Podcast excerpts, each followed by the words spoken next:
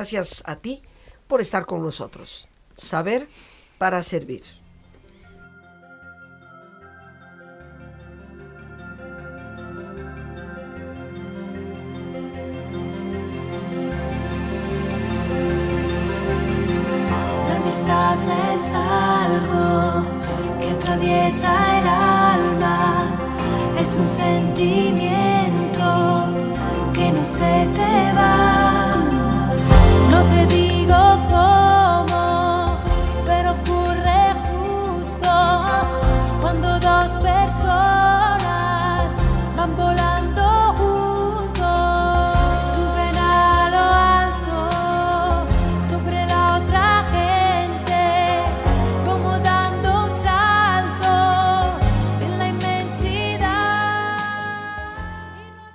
Dedicamos este jueves cultural a alguien que escribió de una manera extraordinaria, un libro que es probablemente uno de los más leídos en el mundo.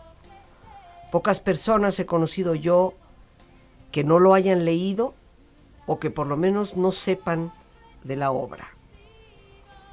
Hoy estaremos hablando de un, un gran escritor francés, que es gran escritor porque a pesar de que escribió varias cosas, tan solo una de sus obras capturó la imaginación de todos. Su nombre, Antoine de Saint-Exupéry. Fue uno de los pioneros de los vuelos postales internacionales, un aviador en los días en que la aviación poseía muy pocos instrumentos y volar era pues una tarea extremadamente peligrosa. Más tarde inclusive llegó a protestar pues al ver el elitismo de los pilotos de aviones más modernos, se creían la mamá de los pollitos. Francés de nacimiento y al estallar la Primera Guerra Mundial, Antoine pues fue a una escuela en Suiza por ser un país neutral, estudió en la Universidad de Friburgo y en 1921 hace su servicio militar en el segundo regimiento de aviación en Estrasburgo, pero queda enrolado en el cuerpo de mecánicos. Así que Antoine se paga sus cursos de vuelo y con su diploma de piloto civil, pues se las va arreglando para ser destinado como subteniente al grupo eh, de caza del regimiento de aviación. En un accidente se fractura el cráneo, el brazo izquierdo y se rompe una rodilla. Pero era temerario el señor, insistente. Y tras su servicio militar, Antoine no puede realmente enrolarse en el ejército del aire.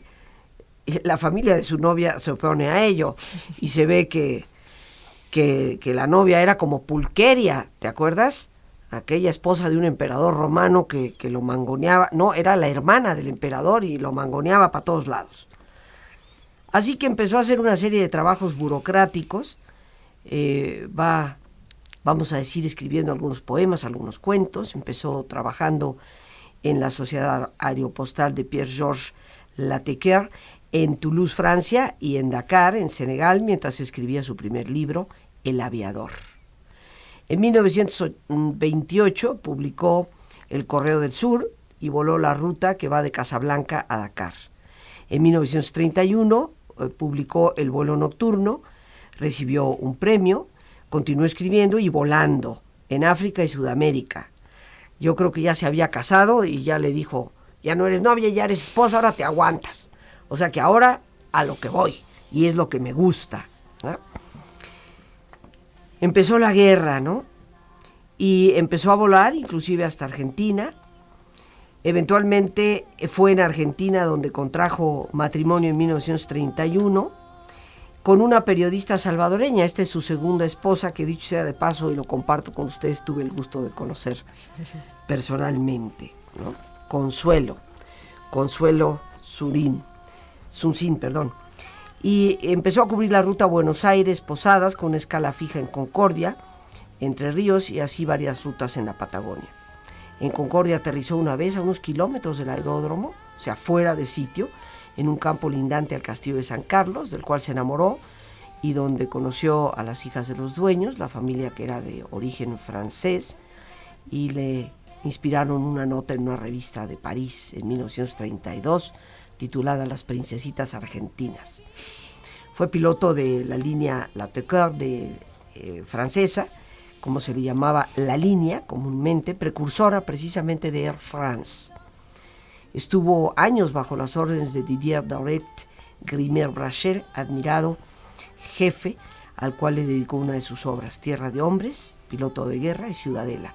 Fueron otras obras famosas suyas y el hecho de que la última quedara inconclusa pues no le resta valor como verdadera obra maestra. Durante la Segunda Guerra Mundial escapó a la ciudad de Nueva York, pero volvería poco más tarde para volar junto a las fuerzas aliadas en un escuadrón instalado en el área del Mediterráneo. A la edad de 43 años se encontraba dispuesto a abandonar la aviación, pero su aeronave de reconocimiento, un Lockheed, se estrelló en el mar Mediterráneo en la que fue su última misión. En 1998, un brazalete de plata fue encontrado por un pescador al este de la isla de Rio, cerca del lugar de la desaparición en la costa de San Salvador e identificado como perteneciente a Saint-Exupéry. Estaba grabado con los nombres de su esposa y sus editores. Estaba enganchado en una pieza de tela de su traje de piloto. En abril del 2004, el Departamento de Investigaciones Arqueológicas Submarinas francés confirmó que los restos del avión extraídos en octubre del 2003 de la zona donde se encontró el brazalete pertenecían al avión de Saint-Exupéry. A esta conclusión se llegó después de comprobar el número de matrícula y todo lo demás. Hay tanto que decir de él, un piloto apasionante, tuvo varios accidentes como vimos, dos matrimonios, una francesa, una salvadoreña, y tú dirás, ¿y qué onda con esto? Pues la onda es que Antoine de Saint-Exupéry escribió un libro, entre todos los que escribió, que tú conoces, titulado El Principito. Y de esa obra es que dedicaremos nuestro tiempo el día de hoy.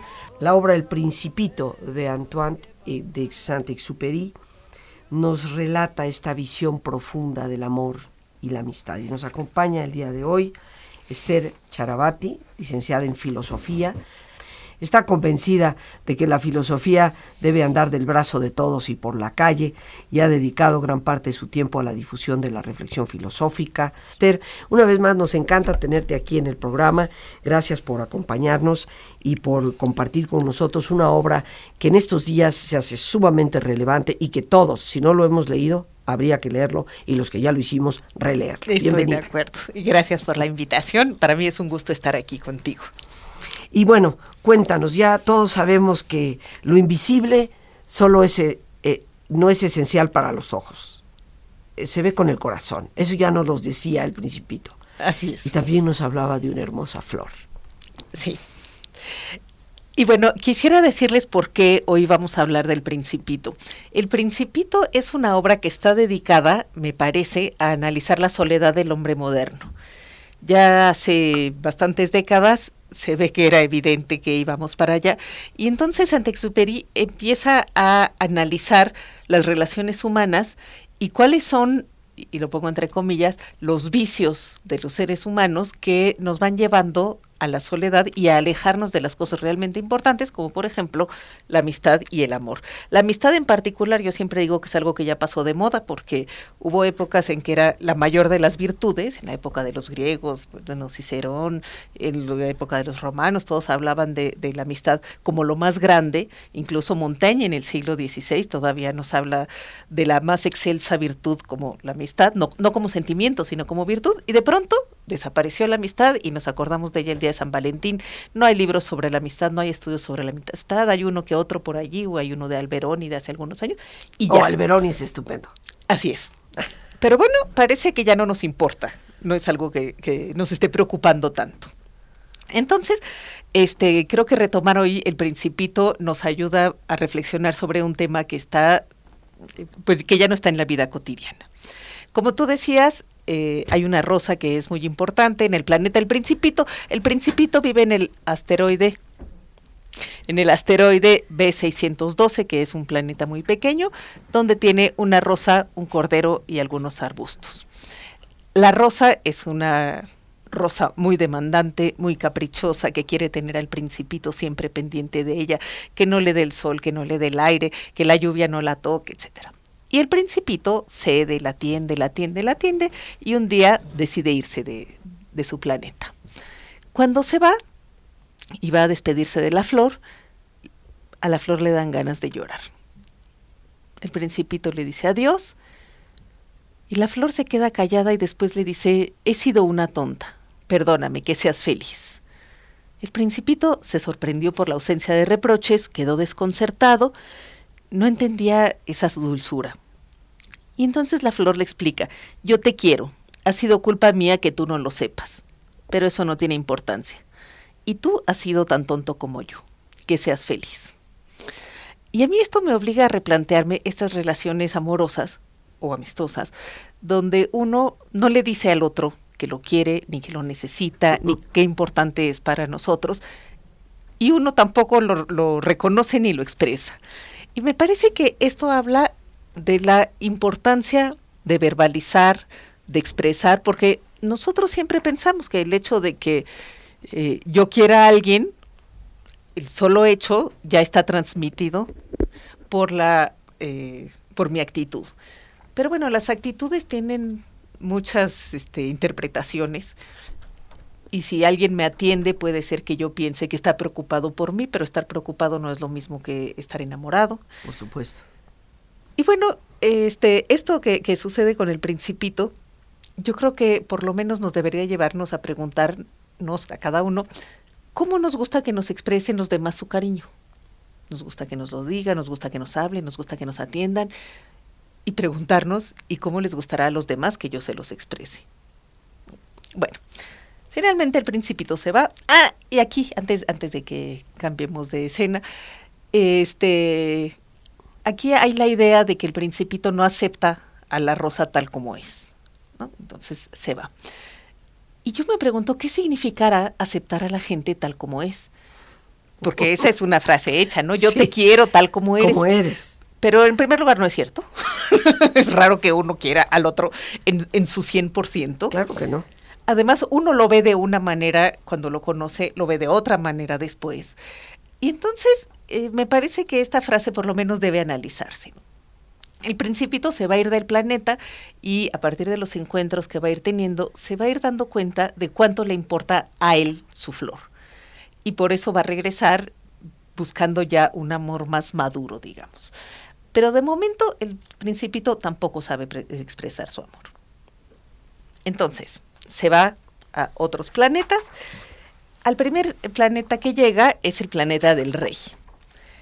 Ahí se encuentra con este rey a quien solo le guste dar órdenes y para quien todos son sus súbditos. Seguro que ustedes conocen a alguien con estas características, que siempre creen que tienen que seguir eh, dando instrucciones a la gente.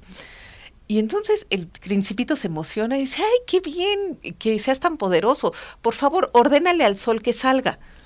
Y el rey dice, eso no lo puedo hacer. Como no eras tan poderoso, no que todos te obedecen. Y entonces el rey le contesta esto que es muy interesante. Si yo le diera a un general la orden de volar de flor en flor como una mariposa o de escribir una tragedia o de transformarse en ave marina y el general no ejecutase la orden recibida, ¿de quién sería la culpa? ¿Mía o de él? La culpa sería de usted, le dijo el principito con firmeza. Exactamente, solo hay que pedir a cada uno lo que cada uno puede dar. Y entonces termina diciendo, la autoridad reposa principalmente en la razón. Lo cual vuelve a este rey un rey muy sensato, porque me parece que la mayoría de la gente más bien solemos pedir al otro lo que queremos, sin preocuparnos si lo puede dar o no lo puede dar, si está dentro de sus capacidades, sus recursos. A nosotros nos importa nuestro deseo, no las capacidades del otro. Bueno, de cualquier manera, el principito pasa un rato con el rey y se da cuenta de que es aburrido estar con una persona que solo sabe dar órdenes y se va. Y esta es la primera imagen o el primer prototipo de la soledad. Alguien que solo da órdenes o alguien que solo se sabe relacionar ah, mediante la autoridad es una persona que se va a quedar solo. ¿Por qué? Porque nadie quiere estar con él. En el segundo planeta está el vanidoso. Para él todas las personas son sus admiradores y lo único que quiere es que le aplaudan. Entonces le pide al principito que le aplauda y él hace reverencias. Y el principito le dice, ¿y qué tengo que hacer para que se te caiga el sombrero? Pero el vanidoso no lo oyó. Los vanidosos no oyen nunca nada excepto las alabanzas, dice el autor. ¿Verdad que me admiras mucho? le pregunta el principito. ¿Qué significa admirar? Admirar significa reconocer que yo soy el hombre más guapo, el mejor vestido y el más rico y el más inteligente del planeta. Pero si estás solo en tu planeta, hazme ese favor, admírame a pesar de todo. Bueno, te admiro, pero ¿qué te importa eso? Y bueno, aquí entra otra característica que, que dificulta las relaciones humanas, porque hay gente que solo puede aceptar los elogios pero nunca las críticas. Y bueno, en el caso del vanidoso, aleja a la gente con esta demanda incesante de ser admirado, ser admirado. Y bueno, aquí estamos en el segundo planeta. Pues bien, estamos listos para relajarnos y compartiré con ustedes una reflexión sobre este libro, El Principito. En una posición cómoda, con tus ojos cerrados, si te es posible hacer el alto, completo, total. Respira profundamente y toma conciencia de tu respiración, del entrar y el salir del aire en tu cuerpo imaginando cómo al inhalar, así como llevas oxígeno a tus células, inhalas serenidad para tu mente. Al exhalar, así como te liberas de toxinas, imagina que te liberas de todas las presiones y todas las tensiones. Respira profundamente. Y relaja tu cuero cabelludo, tu frente, tus párpados, tus mejillas. Todos los músculos que cubren tu cabeza, toda la piel que cubre tu cara.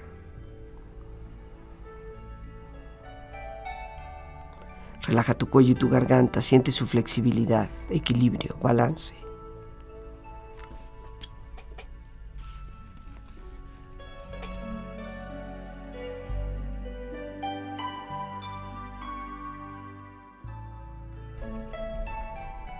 Relaja tus hombros, brazos y manos, así como tu espalda. Siente una agradable sensación de calor que relaja todos los músculos en estas partes de tu cuerpo.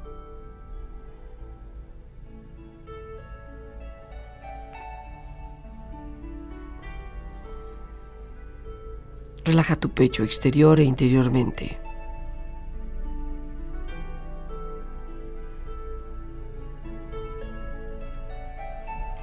aflojando todos los músculos, imaginando a todos tus órganos internos funcionar rítmica y saludablemente.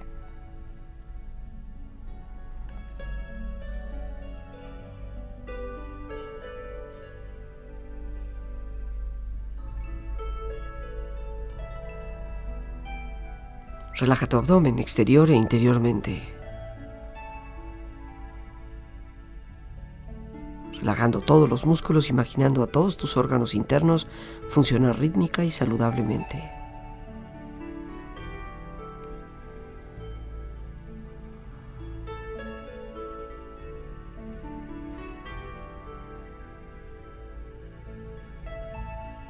Relaja tus muslos, tus rodillas, siente la piel, la vibración de la piel que cubre estas partes de tu cuerpo.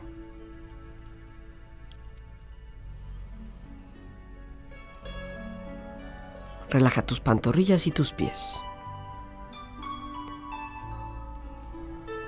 Y con tu cuerpo profundamente relajado proyecta en tu mente la imagen de un lugar ideal para el descanso. Imagina los colores, los sonidos, los aromas. Es un lugar de belleza y paz. Siente estar ahí.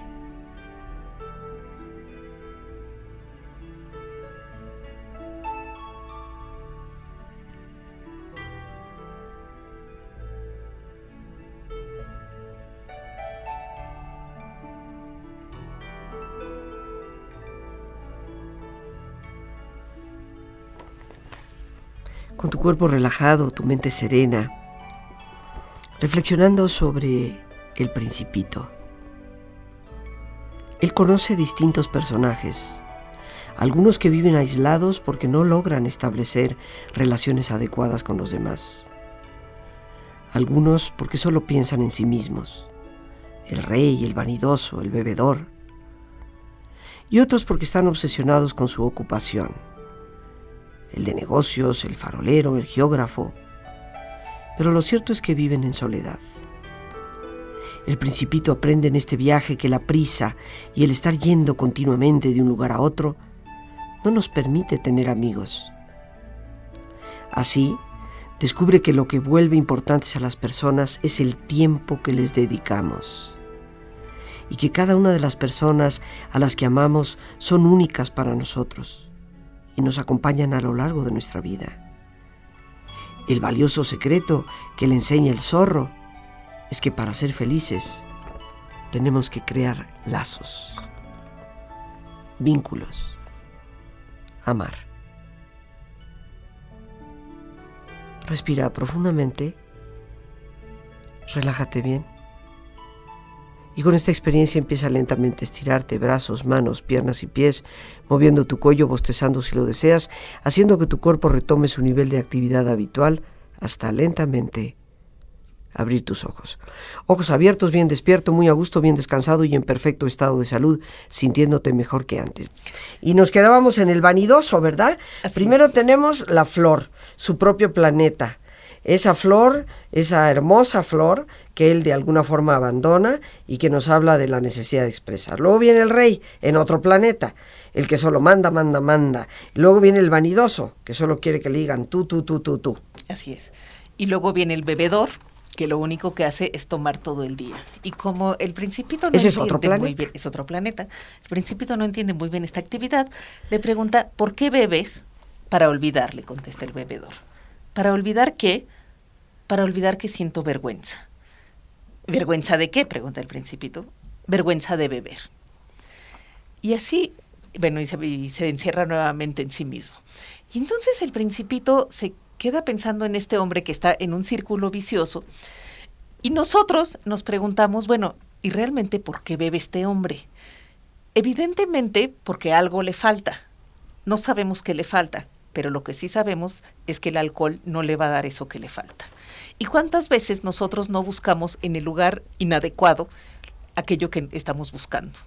Bueno, esto es lo que le pasa al bebedor y esa es la razón por la que siempre está solo. Porque yo te pregunto, Rosa, ¿quién quiere estar cerca de un alcohólico? Así es. Nadie. Más que los medio masoquistas. Sí. Y o eso los que no han entendido cansan. que ayudar a la gente no es solaparles el problema, Así es. sino hacerlos confrontarlo. Totalmente. Y entonces vamos a pasar a los siguientes tres planetas en los cuales la gente ya no está sola por lo que es, sino por lo que hace. En el cuarto planeta está el hombre de negocios, siempre ocupado, siempre calculando, es un esclavo del trabajo, a lo mejor conocen uno de estos, no tiene tiempo para nadie ni para nada. Y es una persona muy seria, permanentemente repite que es una persona muy seria, que no tiene tiempo para soñar y que él está calculando. Y el principito le dice, ¿y qué, es lo que posee? Le dice, poseo las estrellas. ¿Y de qué te sirve poseerlas? Me sirve para ser rico. ¿Y de qué te sirve ser rico? Me sirve para comprar más estrellas si alguien las descubre. Y entonces el principito se queda pensando que este es el mismo razonamiento del borracho. Finalmente es un círculo vicioso del que no puede salir. ¿Y qué tiene esto que ver con la felicidad? Porque si ser rico significara ser feliz, uno entiende que dedique su vida a ser rico. Pero si ser rico significa ser rico y ya, y no hay ninguna garantía de otra cosa mejor, pues uno se pregunta por qué. Claro, aquí el problema es que se confunden los medios y los fines. El, el hombre de negocios no se da cuenta de que ser rico tendría que ser, o trabajar tendría que ser un medio para lograr ciertos fines. Perdió los fines, ya no hay fines en su vida, su vida es el trabajo. Entonces, tampoco quiere el principito quedarse con él, el hombre de negocios también se queda solo. Llega entonces al quinto planeta, que es un planeta muy pequeño donde hay un farolero que prende el farol por la noche y lo apaga al salir el sol. El planeta cada vez gira más rápido, de manera que ahora tiene que estar prendiendo y apagando permanentemente y rapidísimo cada minuto el farol para poder seguir la regla. Y el principito no entiende muy bien qué hace este hombre que aprende y apaga, aprende y apaga. Y le dice, ¿por qué enciendes el farol? Es la orden. No comprendo, dice el principito. No hay nada que comprender, la orden es la orden. Y le dice, pero es que no tiene ninguna razón de ser, ¿por qué lo prendes y lo apagas y lo prendes y lo apagas? Y le dice, mira, tengo un trabajo horrible. Una vez fue razonable porque el planeta eh, giraba más lento, pero hoy ya es la regla. Y aquí nos encontramos con esta gente que sigue las reglas porque son las reglas y que no tienen la capacidad para razonar frente a ellas. De manera que todo es arbitrario y todo es alejado de su propio... Bueno, un poco relacionado con la pregunta que te hacían, ¿es bueno o es malo? es algo que nos tenemos que preguntar. No hay cosas buenas ni cosas malas. Cada vez tiene que pasar por el filtro de nuestra razón y de nuestra experiencia y decidir cada uno si es bueno o es malo. Si las reglas son razonables, son buenas. Si las reglas dejaron de serlo, Así es. perdieron. El sexto y último planeta, bueno, antes de la Tierra, es un planeta muy grande, habitado por un geógrafo que es muy sabio. Y está emocionado el principito y le dice, uy, qué hermoso planeta, ¿hay océanos aquí? No puedo saberlo. Ah, ¿y montañas? No puedo saberlo. ¿Ciudades, ríos, desiertos? Tampoco puedo saberlo. ¿Cómo? Pero usted es geógrafo.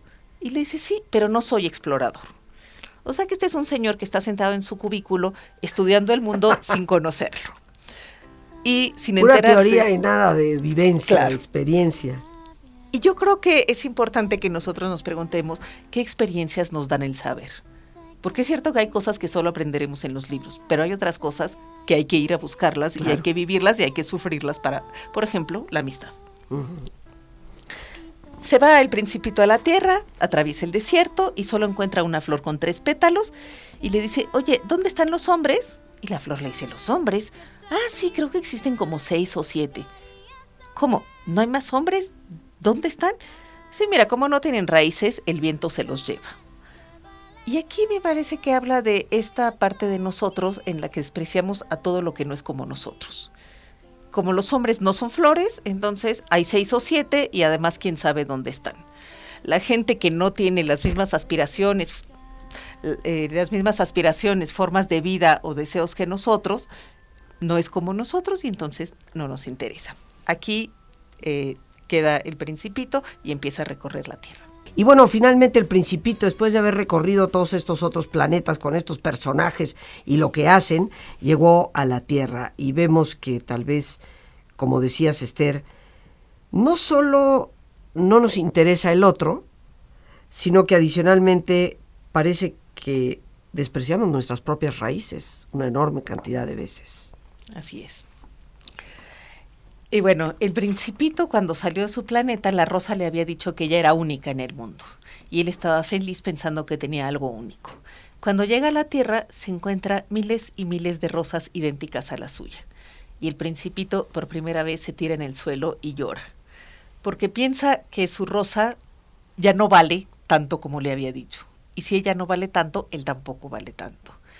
Y yo creo que aquí también se toca un tema que es interesante en las relaciones amorosas y amistosas, que es el de la idealización del otro. Uno conoce al otro y cree que es único y lo mejor en el mundo y no tiene ningún defecto. Y si no, platiquemos con cualquier enamorado que son todos insoportables y creen que no hay nada mejor que ese hombre o esa mujer a la que conocieron.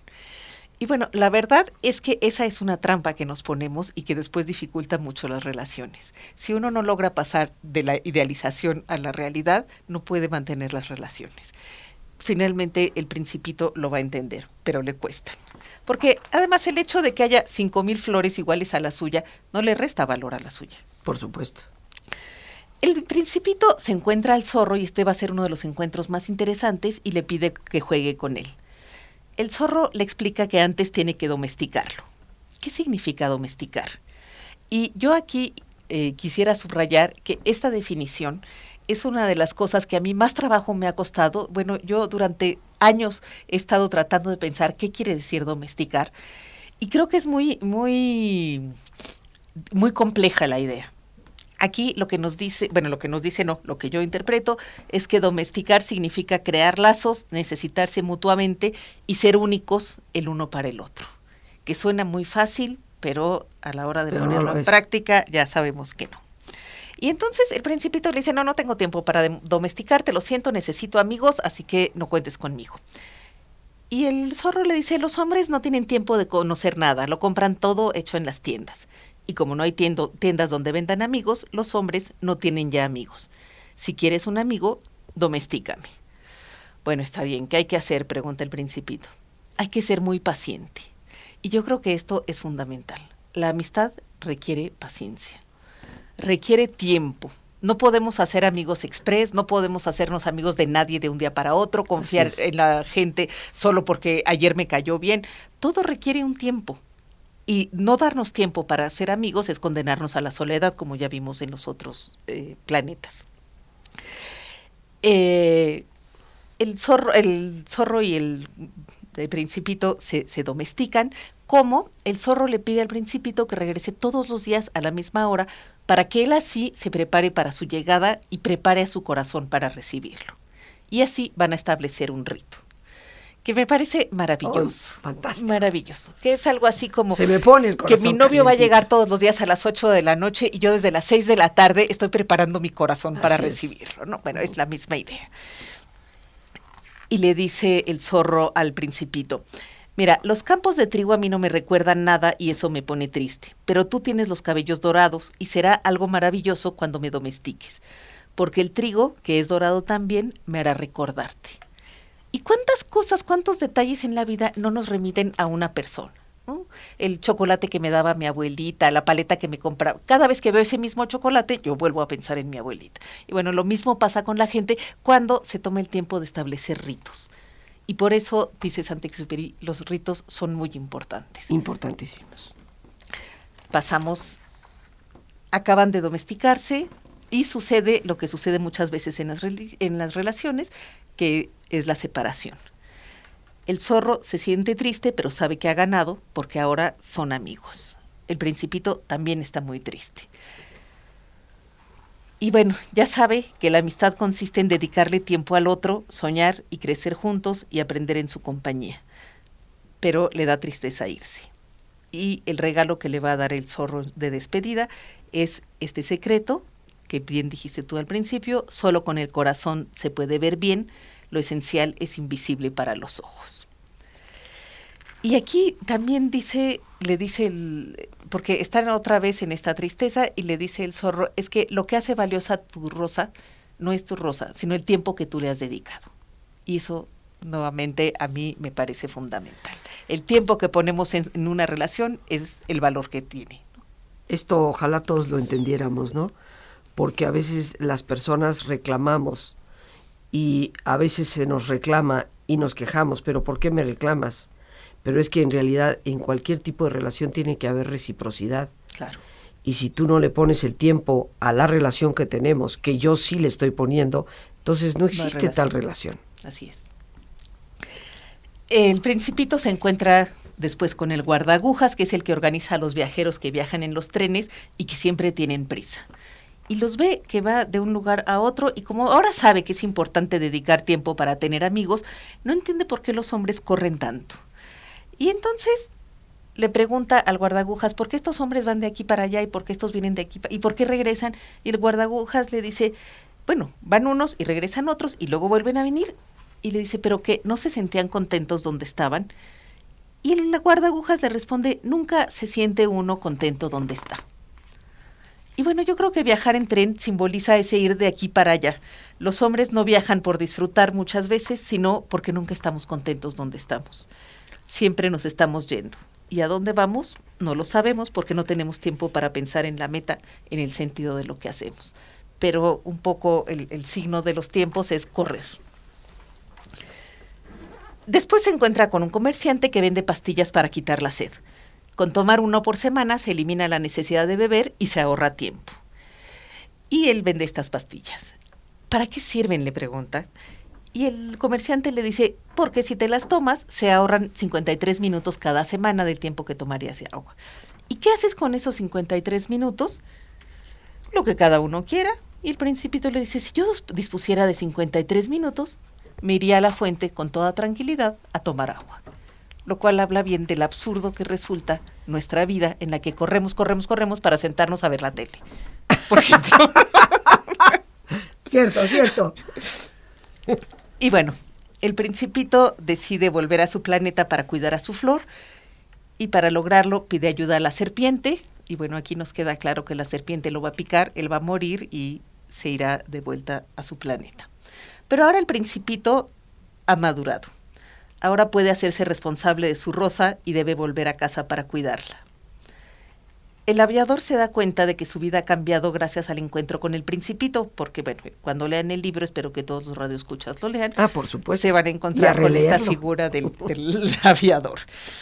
el aviador, en estos diálogos que tiene con el principito, ha recuperado las ilusiones de la infancia y esa capacidad que tienen los niños de descubrir lo maravilloso en todo lo que se hace. Cuando se va a ir, está triste, el aviador también está triste, y el principito le dice al aviador, por la noche mirarás las estrellas, la mía es demasiado pequeña para que yo pueda señalarte dónde se encuentra. Así es mejor, mi estrella será para ti una cualquiera de ellas. Te gustará entonces mirar todas las estrellas y todas serán tus amigas. Y esto habla de cómo la amistad no requiere necesariamente la presencia física. Cuando ya hay amistad, si el otro se va, si el otro se muere, sigue estando en nosotros. Y eso es lo que vuelve invaluable la amistad. Y bueno. Pues llegamos de alguna forma casi a la conclusión del libro. Sí. Y, y creo que este libro nos deja mucho más de lo que se lee en una primera lectura. ¿Coincidirás conmigo, Rosa, que es un libro que no se puede leer una vez? No, definitivamente es un libro que hay que tener ahí en casa, en nuestra biblioteca, y de los libros que se leen y se releen. Y conforme pasan los años, Esther, yo leí la primera vez el libro del Principito cuando tenía, era adolescente no sé exactamente la edad. Lo leí después cuando tenía como 28 o 30 años de edad. Lo volví a leer cuando tenía como 45. Y ahora me has motivado a volverlo a releer. Qué bueno. Y con esto, en cada una de las lecturas, uno ve cosas distintas, porque la manera en que nos relacionamos con el mundo, con la gente, en la infancia es diferente a la adolescencia, es diferente a la temprana adultez o a la adultez madura. Eh, yo te quiero este, agradecer infinitamente el que compartas. Te felicito por esta estupenda colección de cuentos y valores donde aparece el espacio del principito, porque hoy nos hemos dedicado a hablar de esta obra en jueves cultural. Yo creo que la lectura del libro del principito tal vez nos puede ubicar en la realidad, el contexto de las personas con las que nos estamos relacionando. Es como en las relaciones de amor, ¿no? Si, si me dices que me amas, espero que correspondas como un amante. Claro. Y, eh, más allá de la amistad aparece otro, otro factor. Claro. Si no, mejor no me lo digas. Y esto es importante, creo que para todos, en, la amistad, en cualquier relación, tiene que haber esa correspondencia. Y también, perdón, que eh, creo que es interesante que si uno se relaciona con un tipo de personas y después siempre queda decepcionado, quizá tiene que ver con esta idealización de la que hablábamos, que las expectativas de uno son imposibles de llenar. Entonces, bueno, también quizá estamos pidiendo demasiado de los amigos o les estamos pidiendo, como sucedía al principio con el rey, algo que no pueden dar. Y el principito hay que leerlo, hay que releerlo. Esperamos que como para Karina ustedes también lo hagan el autor Antoine de Saint-Exupéry. No importa cómo se escriba, queridos amigos, en cualquier librería tendrán El Principito y es de los libros que siempre debe de estar en casa. Las gracias a Dios por este espacio que nos permite compartir a nuestra invitada, la maestra Esther Charabati, el más importante de todos una vez más. Gracias por tu paciencia al escucharme, por ayudarme siempre a crecer contigo, por tu amistad, por tu cariño. Que Dios te bendiga siempre.